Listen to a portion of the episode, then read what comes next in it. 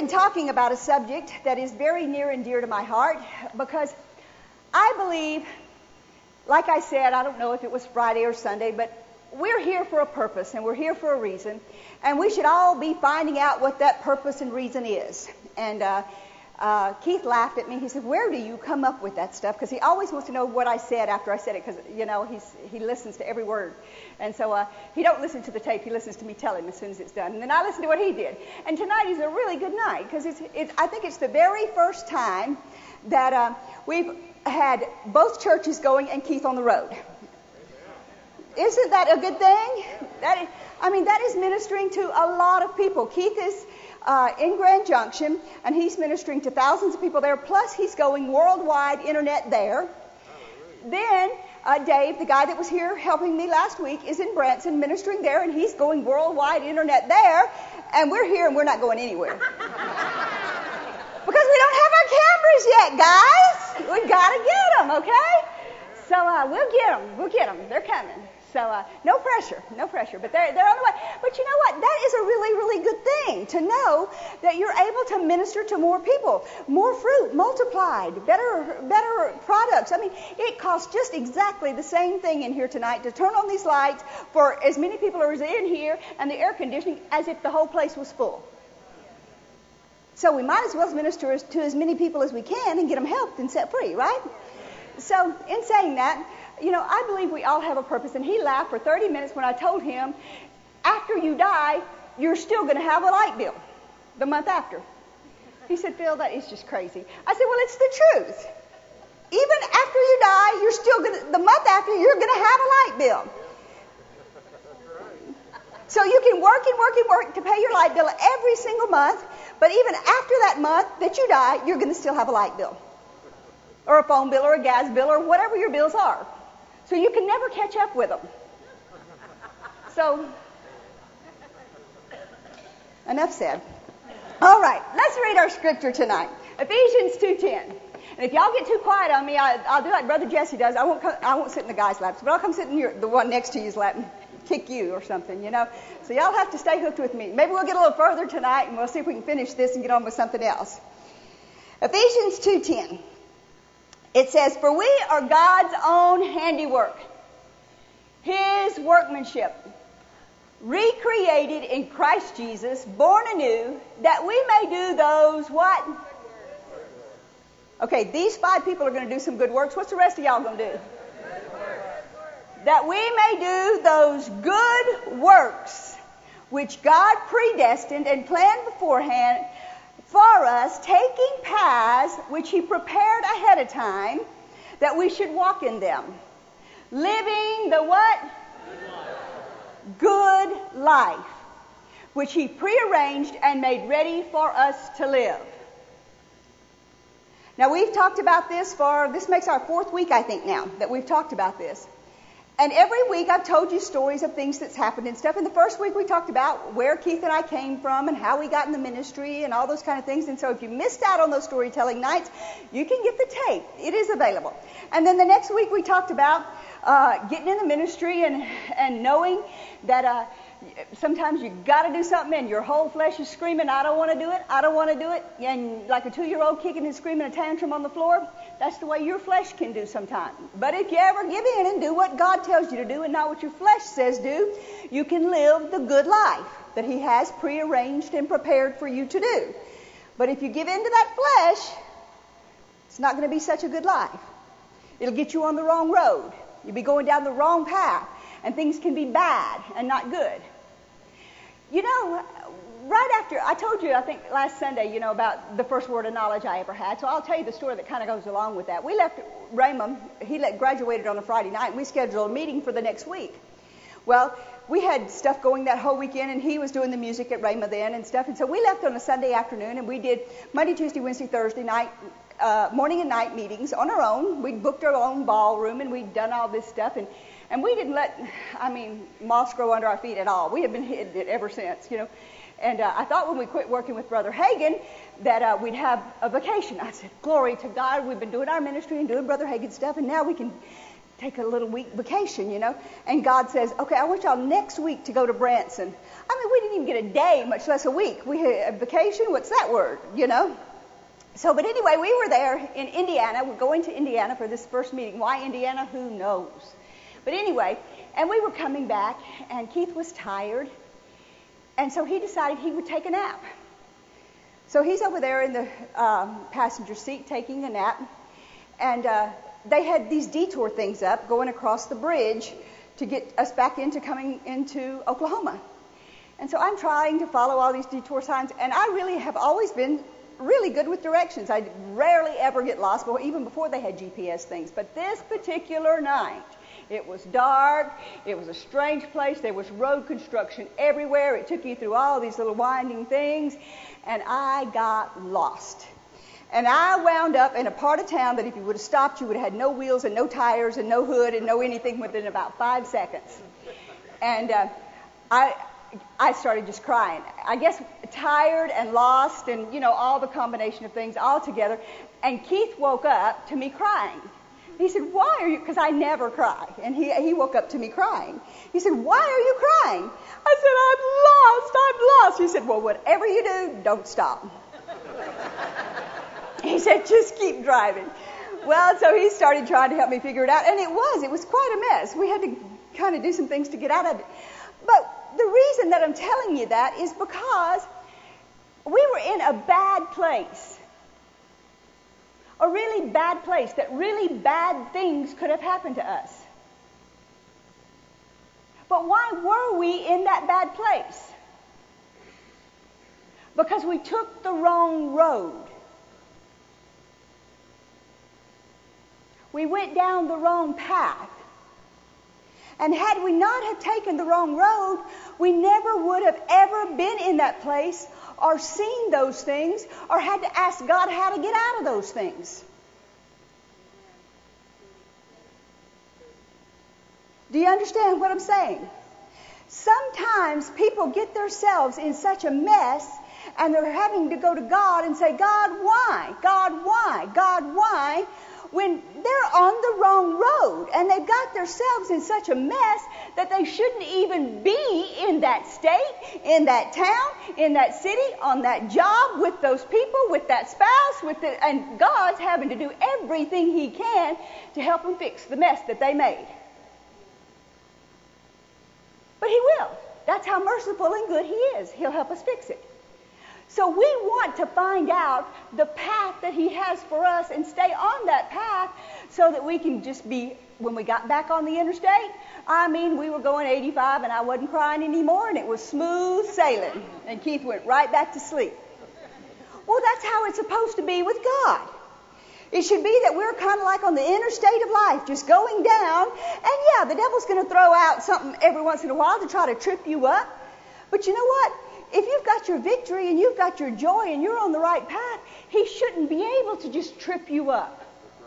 But what happens is people go through life and they don't deal with things as they come up. They keep procrastinating and they don't grow and they don't change anything. And God's saying, you know what, you need to fix this. You know what, you need to change that. You know what, you need to not do this anymore. And they keep putting it off year after year after year after year after year and they stay the same, and then all of a all of a sudden something huge happens, and they not only have the huge thing to deal with, but they got all the other things that just kept piling up, and they've got this great big mountain that they don't have the faith or the strength to deal with then. So then you have collapse. And that's what we don't want to happen. We want to stay on the path that God has planned for us. And so the reason that God creates things and does things the way that He does them, the reason that He even did with His disciples. Look at, you remember the story of the rich young ruler. What happened to him? Why didn't he follow Jesus? Because he wanted to stay on the path that he had prepared for himself. And that's what happens to people a lot of times. They choose a different path for themselves. So we talked about some of those things, and we talked about faithfulness last week. And we talked about if you can't be faithful with another man, how is God ever going to give you your own? And we talked about the things and the way that they work around here. And it is not a goal of mine ever to hurt anybody's feelings or offend anybody. I know I've done it lots of times, but that's not my goal. It's not something I set out to do. But I do set out to do it as close to what the Word tells me to do it as I possibly can. And I know I wouldn't like it any more than anybody else would like it. If I went to a new church and I went there and I know I have skills in an area and I know I have abilities in an area and they told me, you start sweeping the floor. Well, that probably wouldn't bless me. But if I was mature enough and I was smart enough, I would know it's just like this. We see people all the time that come up to us and start talking to us and start saying things to us and start telling us all this stuff, and they're talking to us like they know us, like they've known us all their lives. Why is that? Because they do know us. They've been sitting there watching us every single day. Some people have watched so many of Keith's videos, they know him better than me. I'm serious. They can quote more of what he says than I can quote what he says. They've played it over and over and over and over and over and over in their head, and they'll walk up to him just like he's their husband almost. You know, just get right up in his face, you know, and and just all sorts of stuff, you know. And that's great, and it's wonderful. But that don't mean he knows them. Right. Don't mean he knows them at all. And that's what happens. And I know well enough to know every person in this room is a good person, and you're a wonderful person, and you have talents, and you have abilities, and you have graces, and you have gifts, and you have good things inside you. But you know what? I have learned that everybody is graced and has abilities in certain areas that most people are not graced in every area. And contrary to what you think, you don't have all the gifts and you don't have all the graces and you don't have all the abilities. There's only one person that had that. And he's seated at the right hand of the Father.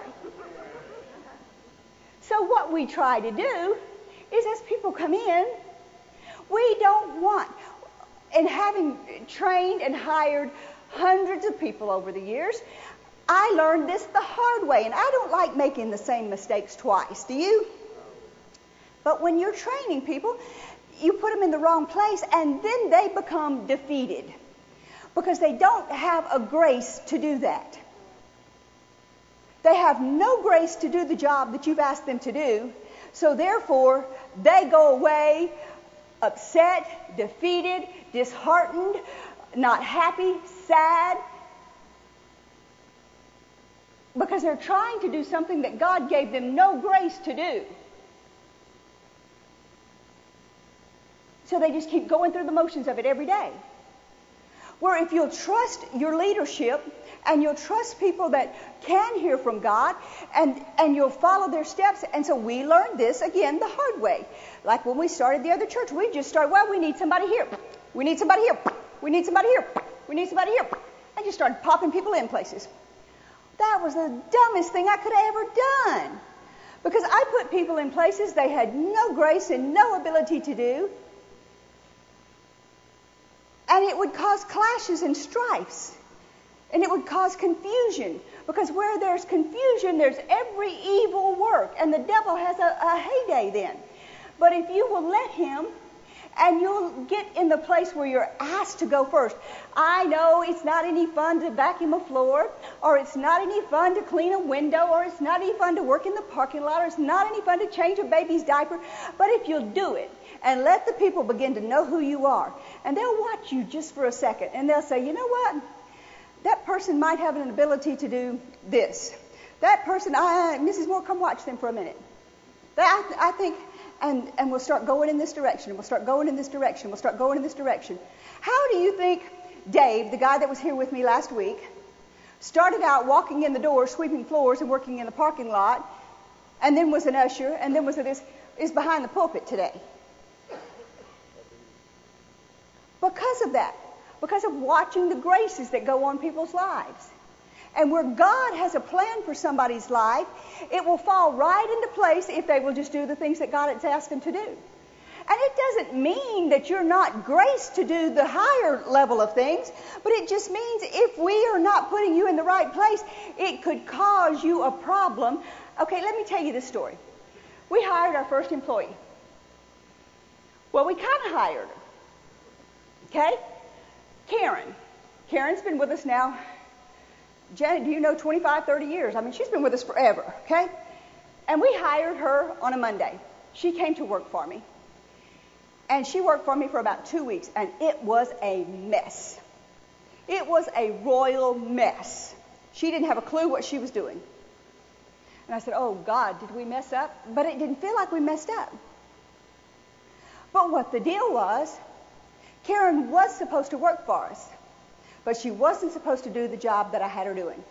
It wasn't but three weeks later, another girl came along, and I thought, you know what? That's what the deal is. And we hired the other girl to be the secretary and Karen to do the accounting stuff, and everything just smoothed right out. But we had Karen trying to do something she wasn't equipped to do. We had Karen trying to accomplish something it wasn't her grace to be able to do. Because God had not called her to do that part.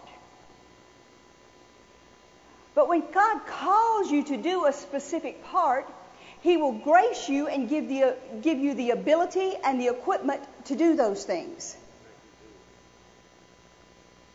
So if you're not feeling the graces and the abilities to do what you're doing, either hang in there till somebody sees where you're going to be placed and put, or talk to God about it and say, God, is this really, if it's your job, is this really where I'm supposed to be? Show me where I'm supposed to be. So that's what we talked about last week with your faithfulness. And this week we're going to talk about the equipping part. Have you got time? Okay, well, let's go on with some of Jesus' service teams. We talked about those, and I just think it's just great that Jesus himself had to have teams to help him. And I think it's just great that he had to have the disciples. And I was thinking about it today sometime, and I was thinking about the disciples when he told them to follow him. I wonder what their salary was. Anybody find it anywhere? Now I know y'all are scriptorians and you've read your Bible, right? Does it say anywhere in the Bible what the disciples' salary was? Does it say what day they got a vacation on? Huh? Does it say anything about what happened to their families and what they were supposed to do with them? Did he say anything about if they were sick, if they were tired, if it was a 40 hour work week, if it was any of that stuff? Did he tell them any, did he make them any guarantees when he said, follow me? Zero, zilch, zippo, nada, none. He didn't. He didn't. And you say, you know, well, I'm not a disciple. Oh, really? You're not a follower of Christ? That's what a disciple means. How many of you who are in here are followers of Christ? Don't be shy. Don't be shy. Raise that hand on up. I just told you. Yeah. We're all followers of Christ. But not for what we can get out of it, but for what we're supposed to put into it it said follow means like an usher down an aisle. I thought that was really funny because you can't lead the usher down the aisle because you don't know where your seat is. You've got to follow him down the aisle to take your seat. So the crusade team went out, they did crusades, they followed Jesus, they healed the sick, cleansed the lepers, raised the dead, whatever Jesus did, they followed him. But what else did they do while they were on that crusade team?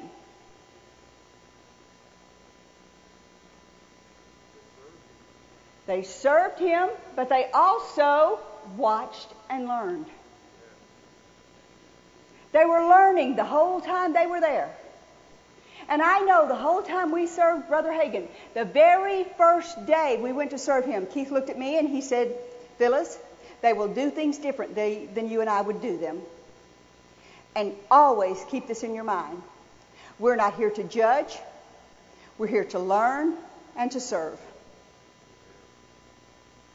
Do you know there's nobody in the whole wide world that will do things exactly the way that you do them? You are a very unique creature. God made you a total individual. He made you special. He made you one of a kind. And I don't care how much you love your spouse. I don't care how much y'all love each other, y'all ain't going to do everything exactly the same way. You hand him a broom, he's going to sweep one way, he's going to turn the handle this way. You hand her a broom, she's going to do it a different way.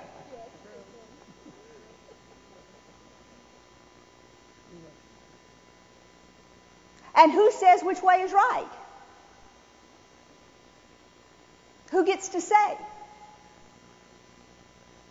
Who gets to say if you hold the broom this way, or if you change the light bulb that way, or you clean the cabinet this way, or you sweep the floor that way? Who gets to say? The person that is responsible and accountable for it should be able to say. If you have no accountability for an area, then you shouldn't be able to have so much say over an area. I know we've given accountability to certain people in areas. In Branson, they should have some say over an area, like Tom, the one that comes up here and makes announcements and stuff for us. Tom and Amy have been with us a long time, and they've proved themselves. There's a lot of areas that we have um, real soon we have what we call our Celebration Sunday. And we probably have, I wish I could see his face, he's sitting there with the kids, but we probably have, I think I'm not exaggerating, how many people, Janet? Six, seven thousand people that show up that day. And they all want to be fed a meal, and they all want to get something for free, and they all want to go on rides, and they all want to bring their kids, and they all want to do all this stuff. And do you know, we are a month away from it? Two, what are we, a month and a half, two months away from it? I have no clue what's going on with it. But I guarantee you, Tom knows, Amy, his wife, knows, and Janet knows. Why? Because they have proven themselves year after year after year that it will be done. And it'll be done accurately, and it'll be done right, and there won't be any trouble, there won't be any lines, there won't be any problems. It will be handled properly. But now I would not walk into my office today and hand that over. Oh, let's see who I can say. I wouldn't hand it over to Kate. I wouldn't hand it over to Greg. I wouldn't hand it over to, I wouldn't hand it over to 98% of my staff. I would never hand it over to uh, Steve. I would never hand it, you know, and they do great at their area. But I would never hand it over to them. Because they never came up and learned how to do that. And that's the way Jesus did with his disciples. They learned how to lay hands on the sick. They learned how to pray for people. They learned how to deal with situations. They learned how to cast out devils. But how did they do it? By watching what Jesus did. They didn't just start doing it and say, hmm, maybe this will work. They followed someone that had already been experienced in that area doing it. And that's how they got results. Instead of just flying off the handle and trying to do something on their own. Now, they did a few of those things. You saw the first week that we saw that they went and rebuked the kids for going and jumping on Jesus, and Jesus rebuked them. So there will be times that that sort of thing happens. And then we found out about the hospitality team that um, you got to do it exactly the way that the Lord leads you to do it and say exactly what He tells you to say and go exactly when He told them to go. Elsewise, they could have very well missed the guy there with the pitcher. Okay, you go to the town to get the upper room. Now, let me ask you a question. How many of you think that they knew the importance of this meal? Not a clue. Not one of them knew that this was going to be the Last Supper. Jesus called it the Passover meal. That had happened before. They had no clue of the importance of this. Now, you could have a leader that could say, go do this, and not tell you the importance of why you need to do it this way and they could just say, go do it this way. A leader like, say, um, God.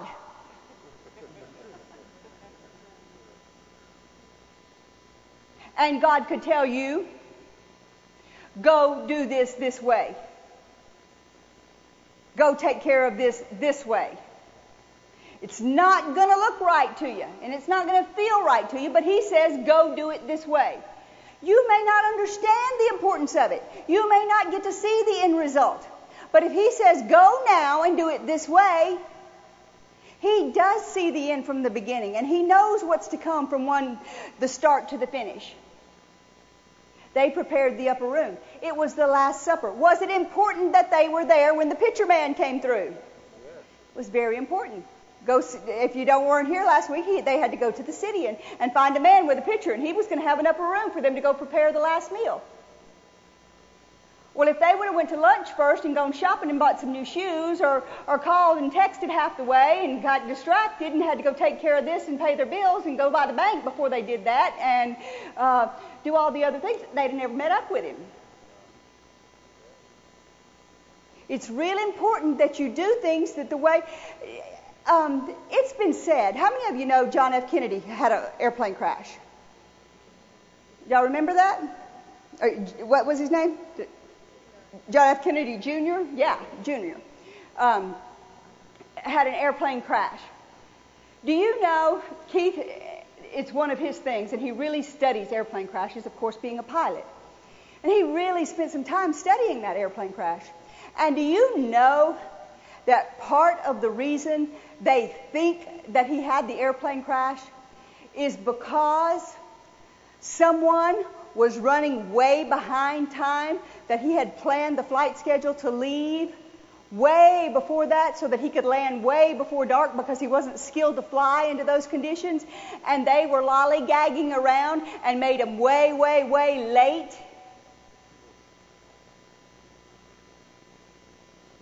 Is you being on time an important thing? Is it important that if you tell somebody, I will be there at 3 o'clock, that you be there at 3 o'clock? I know I used to be the very world's worst at this. When Keith and I got married, I would get ready, almost. Then I would start cleaning house. Don't raise your hand, ladies. And I would be almost ready, but I would start cleaning house. And I would make us late every time we got ready to go somewhere. So every time we got ready to go somewhere, we had an argument. Now, what fun is there in that, in going anywhere when you're fighting the whole time you're gone? Or you're not half not talking to each other the whole time you're gone because you were running late. Y'all don't get quiet. That's not a good time to get quiet. It's no fun. So you know what I did? I fixed it. I quit being late. Now I pride myself in being early. Not pride in the sense of pride, but I make sure that I'm early. I don't like being late. I do whatever it takes not to be late. I organize my closet so that I have things ready. I do things way in advance so that everything is in order so that it takes me less time to get ready. Because I don't like being late. It's a bad representation of the Lord.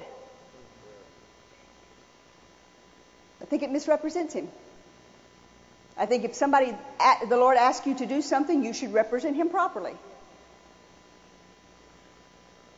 And you shouldn't go in there fighting with each other. So Jesus trained his crusade team, he trained his hospitality team. So the next team that Jesus had was a transportation team. Matthew 21, verse 2 says, saying unto them, Go into the village over against you, and straightway, what does straightway mean? Does time matter? You will find an ass tied and a colt with her. Loose them and bring them to me. And if any man say aught unto you, you shall say, What? We need to borrow these for a few minutes. We'll bring them back in just a few minutes. Is that what he said? No, he says, Say this, the Lord has need of them. and straightway he will send them. So sometimes it's important that you say exactly the way that you were told to say it. Because maybe you don't know what was going on behind the situation, and maybe they do. A lot of times Keith will tell me, Phil, say it just like this. And I'll think, why? That's not the way I talk. Like announcements. Oh, it was back and forth, back and forth, back and forth when I'd get ready to make announcements because he is very technical with his words. And he watches the way he says things because I guess um, if people have a tendency to think what they want to think when you say something. Okay? They read into things or they think it differently than what you say. But you know what? I've gotten so many ugly grams. I don't even care what they think if they if they get it. You know, I do care, but you know what? You can only watch that so much as far as I'm concerned. You know, they either like me or they don't. I'm blonde. I don't care. but anyway, say it this way say we'll have one service on Sunday. Instead of saying we're changing from having two services, and service will be at 10 o'clock. He says, Phil, say there'll be one service on Sunday. And I'd get up there, and, and the one word he'd tell me to say, I would mix it up every time, and I'd forget that word. And I'd have it written in bold, and I'd write red and stars around it. And I'd forget it every time. But you know, it is important because there are people that do need to hear it that way in order for it to mean anything to them. Because some people are very much that way. Things have to line up. I know people that everything in their refrigerator is lined up just a certain way and it has to face the front and it has to, and everything has to be lined up in their sock drawer and everything has to be, they need to come and work for me. But, you know, there are things that need to be, there's professions and things that need to be done that way. And him being a pilot, it has to be that way. Because when they say take off now, that doesn't mean 45 minutes from now. That means that another airplane could be right on your tail and you need to take off now. Or when they say say it this way, you say it this way because uh, if you say it backwards or something, it means something totally different. And so it's really important to him your words. And so when Jesus says say it this way, he didn't say, um, and it's like confessions. Uh, I have no pain, I have no pain, I have no pain. That's not calling your body healed. I call my body healed is different from saying I have no pain. Our words mean something, and we need to look at what we're saying. And when somebody tells us, say, um, I call my body healed, then you should call your body healed and not say, I have no bills. I call my bills paid. There's a big difference between the two terminologies. And that's what's given the faith movement, as you would say, a bad name because people went around and t- changing the words of what people were saying. They would say, I have no bills instead of I call my bills paid. When you had bills, you had lots of bills and you should be paying them.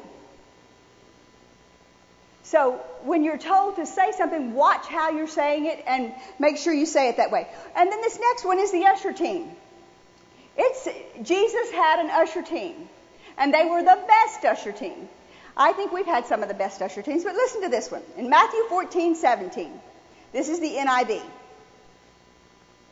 It says, Jesus is there. It's the story of the five loaves and the two fishes. How many have ever heard that story? Yes. But did you know he had ushers? Had you ever thought about it? Well, listen to it and see if you think it. We've we we have here only five loaves of bread and two fishes, they answered. Bring them here to me, he said. And he directed the people to sit down on the grass. Was it important? Must have been important. And taking the five loaves and the two fish and looking up to heaven, he gave thanks and he broke the loaves then he gave them to his ushers, and the ushers gave them to the people, and they all ate and were satisfied. And the ushers picked up 12 basketfuls of the broken pieces that were left over. And the number of those who ate was about 5,000 men, besides women and children. Now, was it important that the ushers did it exactly the way that Jesus directed them to do it? You don't think so because only three people said yes. Let me explain to you why it was important. And Mr. Sky, wherever you are, can you turn this back down a little bit? I'm really getting warm up here. Um, I know y'all are not, but y'all have to find you a blanket. Are y'all getting warm? Yeah, good. I'm really getting warm. Um, Jesus took the bread and he gave thanks for it. And when he gave thanks for it, it was very important that it went in the order that he did it. There was an anointing in the order that he did it. Follow me closely. This is the bread. He took it, he broke it. He gave it to the people closest to, the, to him, where the, the way the anointing flowed. He broke it, he gave it to his two ushers. Then what did his ushers do? Take the bread, okay? Take your hands, take the bread, take your hands. Now what did this usher do? He broke it, and he gave it to the person next to him. And then this person broke it and gave it to the person next to them. And it was a line, a chain down. But the way that it happened is God gave it to the one, God, he blessed, God blessed it through Jesus, the chain of command from Jesus, to the next head person. He gave it to the usher. The usher broke it. That's where the anointing was. The next person under Jesus. Then what happened when they went to pick it up? He used his very same people, the ushers. They went to pick it up. When they touched it, there was food still there. They picked up everything that was left. When they broke that bread, it multiplied. Every time they go to break it, it would multiply. That's how they fed that many people. Because when they did it the way that the Lord told them to do it, there was anointings that flowed through that and it multiplied and it broke and it was blessed. Because it went exactly the way the Lord directed him. He gave it to this one and what did he do with it? He broke it and then he gave it to the one next to him. Now there's wives and kids and families. There was no telling how many people there. But this usher was here, this usher was here, this usher was here, this usher was here, and they all did it exactly the way that the Lord told them to do it, and there was enough to feed everybody. Now, what if, what if he had had rebellious ushers? And he just said, okay, take this, break it, hand it out. But what if he'd had the ushers that would have said, you know what, I'm just really, really hungry today, and they would have eaten it? There wouldn't have been enough food. Or what if they would have put people in groups of 25. Or what if they would have put people in groups of 100? Would it have mattered? It would have mattered. We wouldn't be hearing this story. But because they followed the instructions that the Lord gave them, God was able to do it exactly the way He intended to do it. He, Jesus, prayed, God blessed it, Jesus broke it, then He gave the one broken piece to this one, this one broke it. They gave another broken piece to this one, and it went on down the line. And the anointing flowed through all that food, and everybody's belly got full. I wonder if that could happen in your house.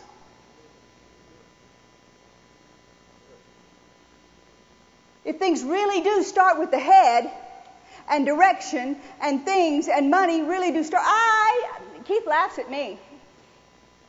But I constantly have people giving me money. I mean, I constantly. It just never fails. I've constantly got people handing me $100, $500, $1,000, $5,000. Never fails. But every time I get money, every time I get money, very first thing I do is I go hand him some. I ain't dumb. Every time I get something to eat, I say, Here. I don't care what it is. I am not dumb. I follow the anointing. And I get as close to it as I can. Because if you want things to be different in your life, that's what you do. Is you follow where the anointing flows down from. You don't just follow every Tom, Dick, and Harry. You follow where the anointing comes down from. And yeah, he's my husband, but he's also a man of God. And when he's ministering and he's speaking, He's not just somebody up here in the pulpit. He's somebody that I respect and I listen to. And I've heard every story he's told probably more than most people. But every time he tells it, it's different. And I get helped. Now, do, do you think that the, this usher team or this um, transportation team or this hospitality team or this um, crusade team had a clue of what they were supposed to be doing? or that they were equipped to do this job, or they knew what they were supposed to be doing. It's apparent that they didn't. He was having to spoon feed them through everything that they were supposed to do and tell them what they were supposed to do. But because of the anointing, God equipped them to do everything that they needed to do. It reminded me today when I was studying this of another man. Anybody remember the story of Moses? Did God call Moses to do a job? I'm not going to have you turn there, but, but let me tell you the story just a little bit, and I'll read you a little bit of it. Exodus 4. It says, this is the NIV. He, he was talking about what God was calling him to do, and Moses answered and said, What if they don't believe me or listen to me? What if they don't take my word for it? And the Lord tells him, What's in your hand? And they go on, and he says, um, uh, then he goes on down to verse 10. Okay? Verse 10 is very, very interesting. Verse 10 says, Moses says to the Lord, O Lord, I have never been eloquent, nor in the past, uh, neither in the past or since you have spoken to your servant. I am slow of speech and tongue. In other words, Moses thought he had a speech impediment. Right? Everybody has heard this, right? Okay? So God let Moses off the hook because he had a speech impediment. No, no, and double no. He did not. Listen to what God told him. The Lord said to him in verse 11, Who gave you that mouth? And who makes you deaf or mute? And who gives you sight?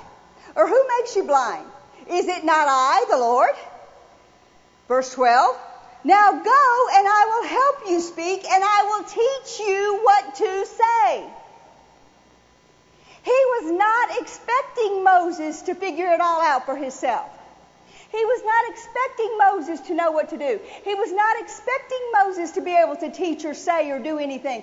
He was expecting Moses to be dependent upon him. And that's where we mess up. It's because we think, because we've been given a task, or we've been given an assignment, or we've been given a job, that here we are, it's ours, and we're it. And we can do it. Well, there's nothing in this world that you can do without the grace and ability and breath and wisdom. We, I read them all to you during the offering. It all comes from God.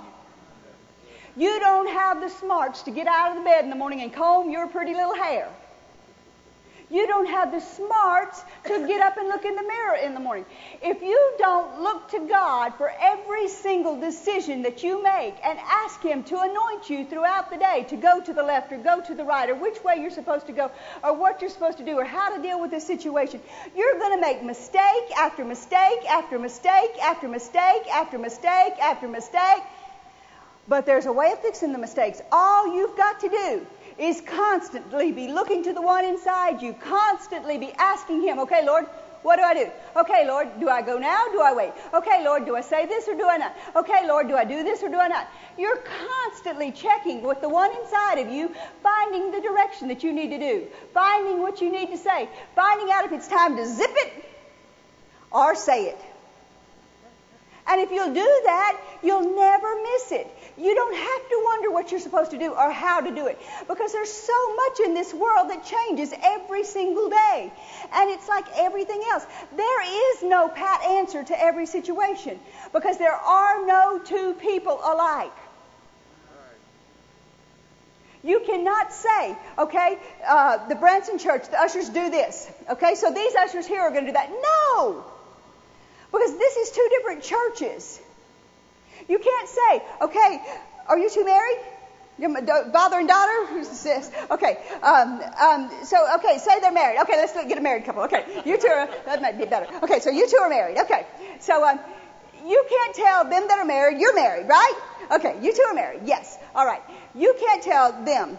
They have a spat. It's the exact same spat. Uh, she's running late. Okay, she runs late. Okay, we already used that, so we'll just use that again. Okay, you can't tell them exactly the same counsel.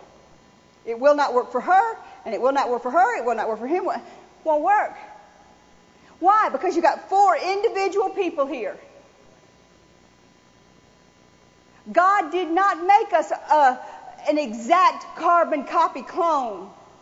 He made each one of us an individual person, and each one of us have an individual mind. And each one of us do things for a different reason. And each one of us think different thoughts. And each one of us say things differently. And anytime you get anybody's book or anybody's manual that says do it this way, you're going to miss it. Because you're not them. And they only know what worked for them. And it's not going to work for you. And there's no two surgeries that are exactly identical. There's no two uh, uh, jobs that are exactly identical. There's no two anything that is exactly identical. And so that's why in doing these things, we've got to learn how to trust Him to teach us each thing that we do. Just like He was going to teach Moses. And if you don't think He can teach you, I had them do something for me today. Can you guys, Josh or Sharik, do y'all have those pictures today? Of the very first one? Can y'all put that up? This is the very first airplane Keith and I ever owned. Don't y'all love my stories? I'll tell you all of them. The very first airplane Keith and I ever owned, we bought from Brother Copeland. And um, we had it for a long time. And Keith learned how to fly in that airplane. And I learned how to get green as that chair in that airplane because he would train, and I would have to ride in the back with his instructor in the front. And I remember one time we flew to San Francisco, and, and he was having to fly with a mask over his face to learn how to fly instruments and stuff. And we flew all the way over the mountains in that airplane, him flying, instrument flying. It was windy, windy, windy. But anyway, okay, he's learning how to fly. Well, God gave us that airplane, and we used it, and we did meeting after meeting after meeting in it, year after year. But you know what? Right after God gave us that airplane, can you put the other airplane up? He gave us that airplane. Now that's quite a jump. From a bonanza to a hawker. That is quite some kind of a jump.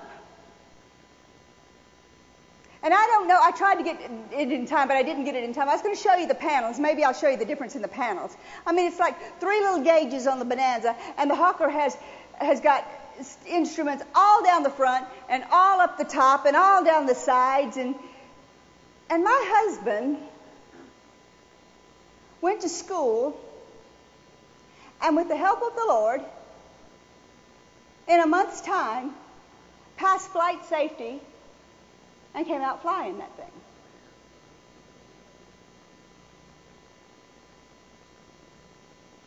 Was it because he was so good?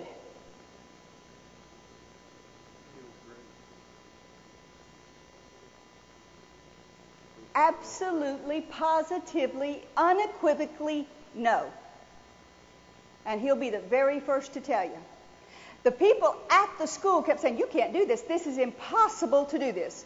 And he looked at him and he said, Well, can I just try? And if you see I'm not making it, then you can let me go. Every day they'd say, We don't know how you're making it. We don't know how you are doing this. This is an impossible task. It has not been done. You, to go from a bonanza to this in the short period of time that you're doing it in. But why did that have to transpire? Because God knew the next steps that he was going to be taking. God knew that he was not going to be able to use that little airplane in order to accomplish what we needed to accomplish over the next several years. And had he not have gotten that airplane that someone gave us and got the time in it, then we wouldn't be able to do all the things that we were going to have to do over the next several years and be where we needed to be over the next several years. And so he needed him to be able to jump from that to that.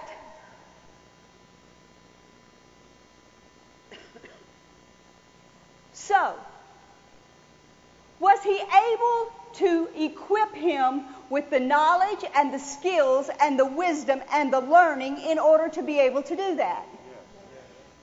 Can he do that with you? He absolutely can do with you whatever you will open your heart up to let him do with you. Maybe you feel like you're not equipped to do anything. Maybe you feel like you're not equipped to uh, helping kids. Maybe you feel like you're not equipped to run a TV camera. Maybe you feel like you're not equipped to do anything for the Lord. But I got news for you. He is the equipper. And He can give you everything that you need in order to accomplish whatever you need for Him. And my greatest joy is to know that if He put you in my path, I have a job. And you want to know what that job is? To see that when you get to heaven and you walk through those pearly gates, that you have rewards following you. So I got news for you. You are mine now, and you will have rewards when you get into heaven. Because that's my task. It's my task to make sure that there's not anyone that I am responsible for that leaves this church and they don't have any rewards when they get to heaven. That would make me a bad leader. Would make me a horrible leader. I don't care if you've got to uh, cut weeds with a pair of scissors. We will find graces for every person. There's not anybody that can't do something for the Lord. And I'm telling you, I am one miracle standing here to be standing here. And my husband would be the very first to tell you. The first 10 years that I ever got up to speak in front of people, I threw up every time. Every time I had to get up in front of people to speak, I threw up. And I still have to watch my mouth to say I don't like it. It has not been my area. It has not been my thing. It has not been, it's, I would so much rather be back behind those doors. I'd so much rather be here those three years scrubbing floors, cleaning toilets. I, it's, I would just much rather it.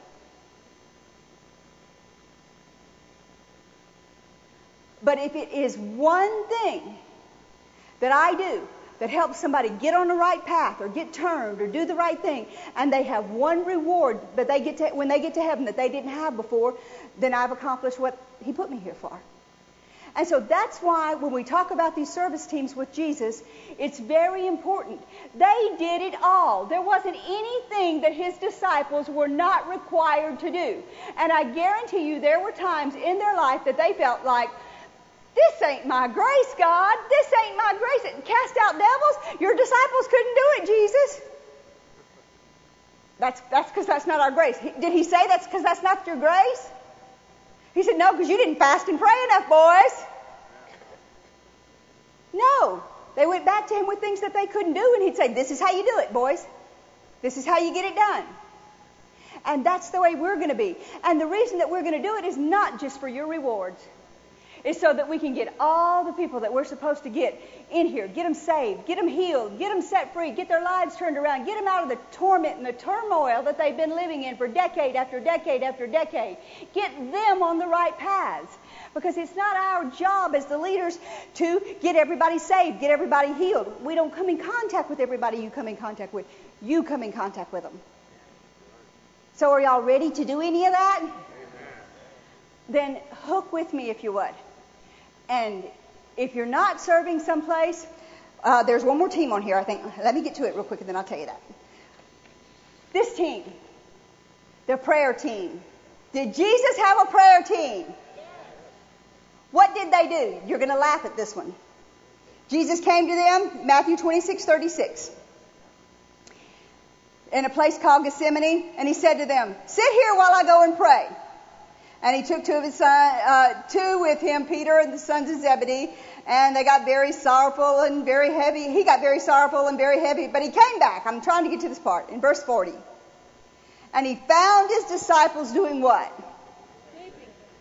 Sleeping. And he says, What? Could you not watch with me one hour? Watch and pray. Well, he went away again the second time. Verse 43. And again, he found them asleep for their eyes were very heavy. And he left them, and he went away again the third time, and the same words. And he came back, and he said, Sleep on. take your rest.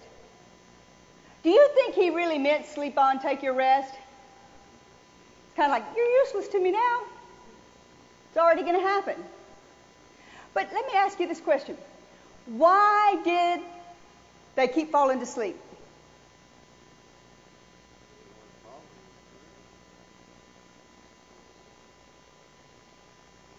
This is an area that I get in trouble with my husband far more than any area in our whole married life. See, I tell you all my secrets. And I'm going to find out all yours too. Watch. Bill, stop. Shut down. It's time to quit. Turn that off. Cut that computer off. Quit doing that. You have to rest. You have to quit. You have to stop. You have to do this. It's time. Quit. Time to go to bed. Stop. Because they were doing things when they should not be doing them, when they should have been resting. If they would have been resting when they should have been resting, they wouldn't have been falling to sleep when they shouldn't have been falling to sleep. They would have been ready to pray when they should have been ready to pray. And if you'll trust God and be led by Him, He'll say, you know what? You might need to take a nap this afternoon. Or you know what? You might need to uh, go get that shopping done today instead of tomorrow. Or you know what? You might need to clean your house today instead of tomorrow. And that procrastination thing, put it off. Or you might need to get some extra sleep this weekend instead of going doing all that stuff and working in the yard. And if you'll do that, You'll never miss God. You'll never miss the things that He has planned for you. You'll never miss out on what He has for you. You'll be led, and you'll be in the right place at the right time. I'm trying to finish this. Y'all got just a minute longer? Okay, so that we can go on to something else. So always, always, always be led by what God's telling you to do. If He says sleep, not in here right now, wake up. That's what he's talking about. You're sleeping when you shouldn't be sleeping. You know what? Maybe we will just quit because there's one more and you'll want to hear about it. So maybe we will just quit for tonight and we'll pick up. I don't know what next week brings, but stand up anyway. We'll go on. You can wait. I'll do like Fred Price. He stops in mid sentence. So, uh, We'll stop for tonight. What time is it? Yeah, it's late. It's late enough.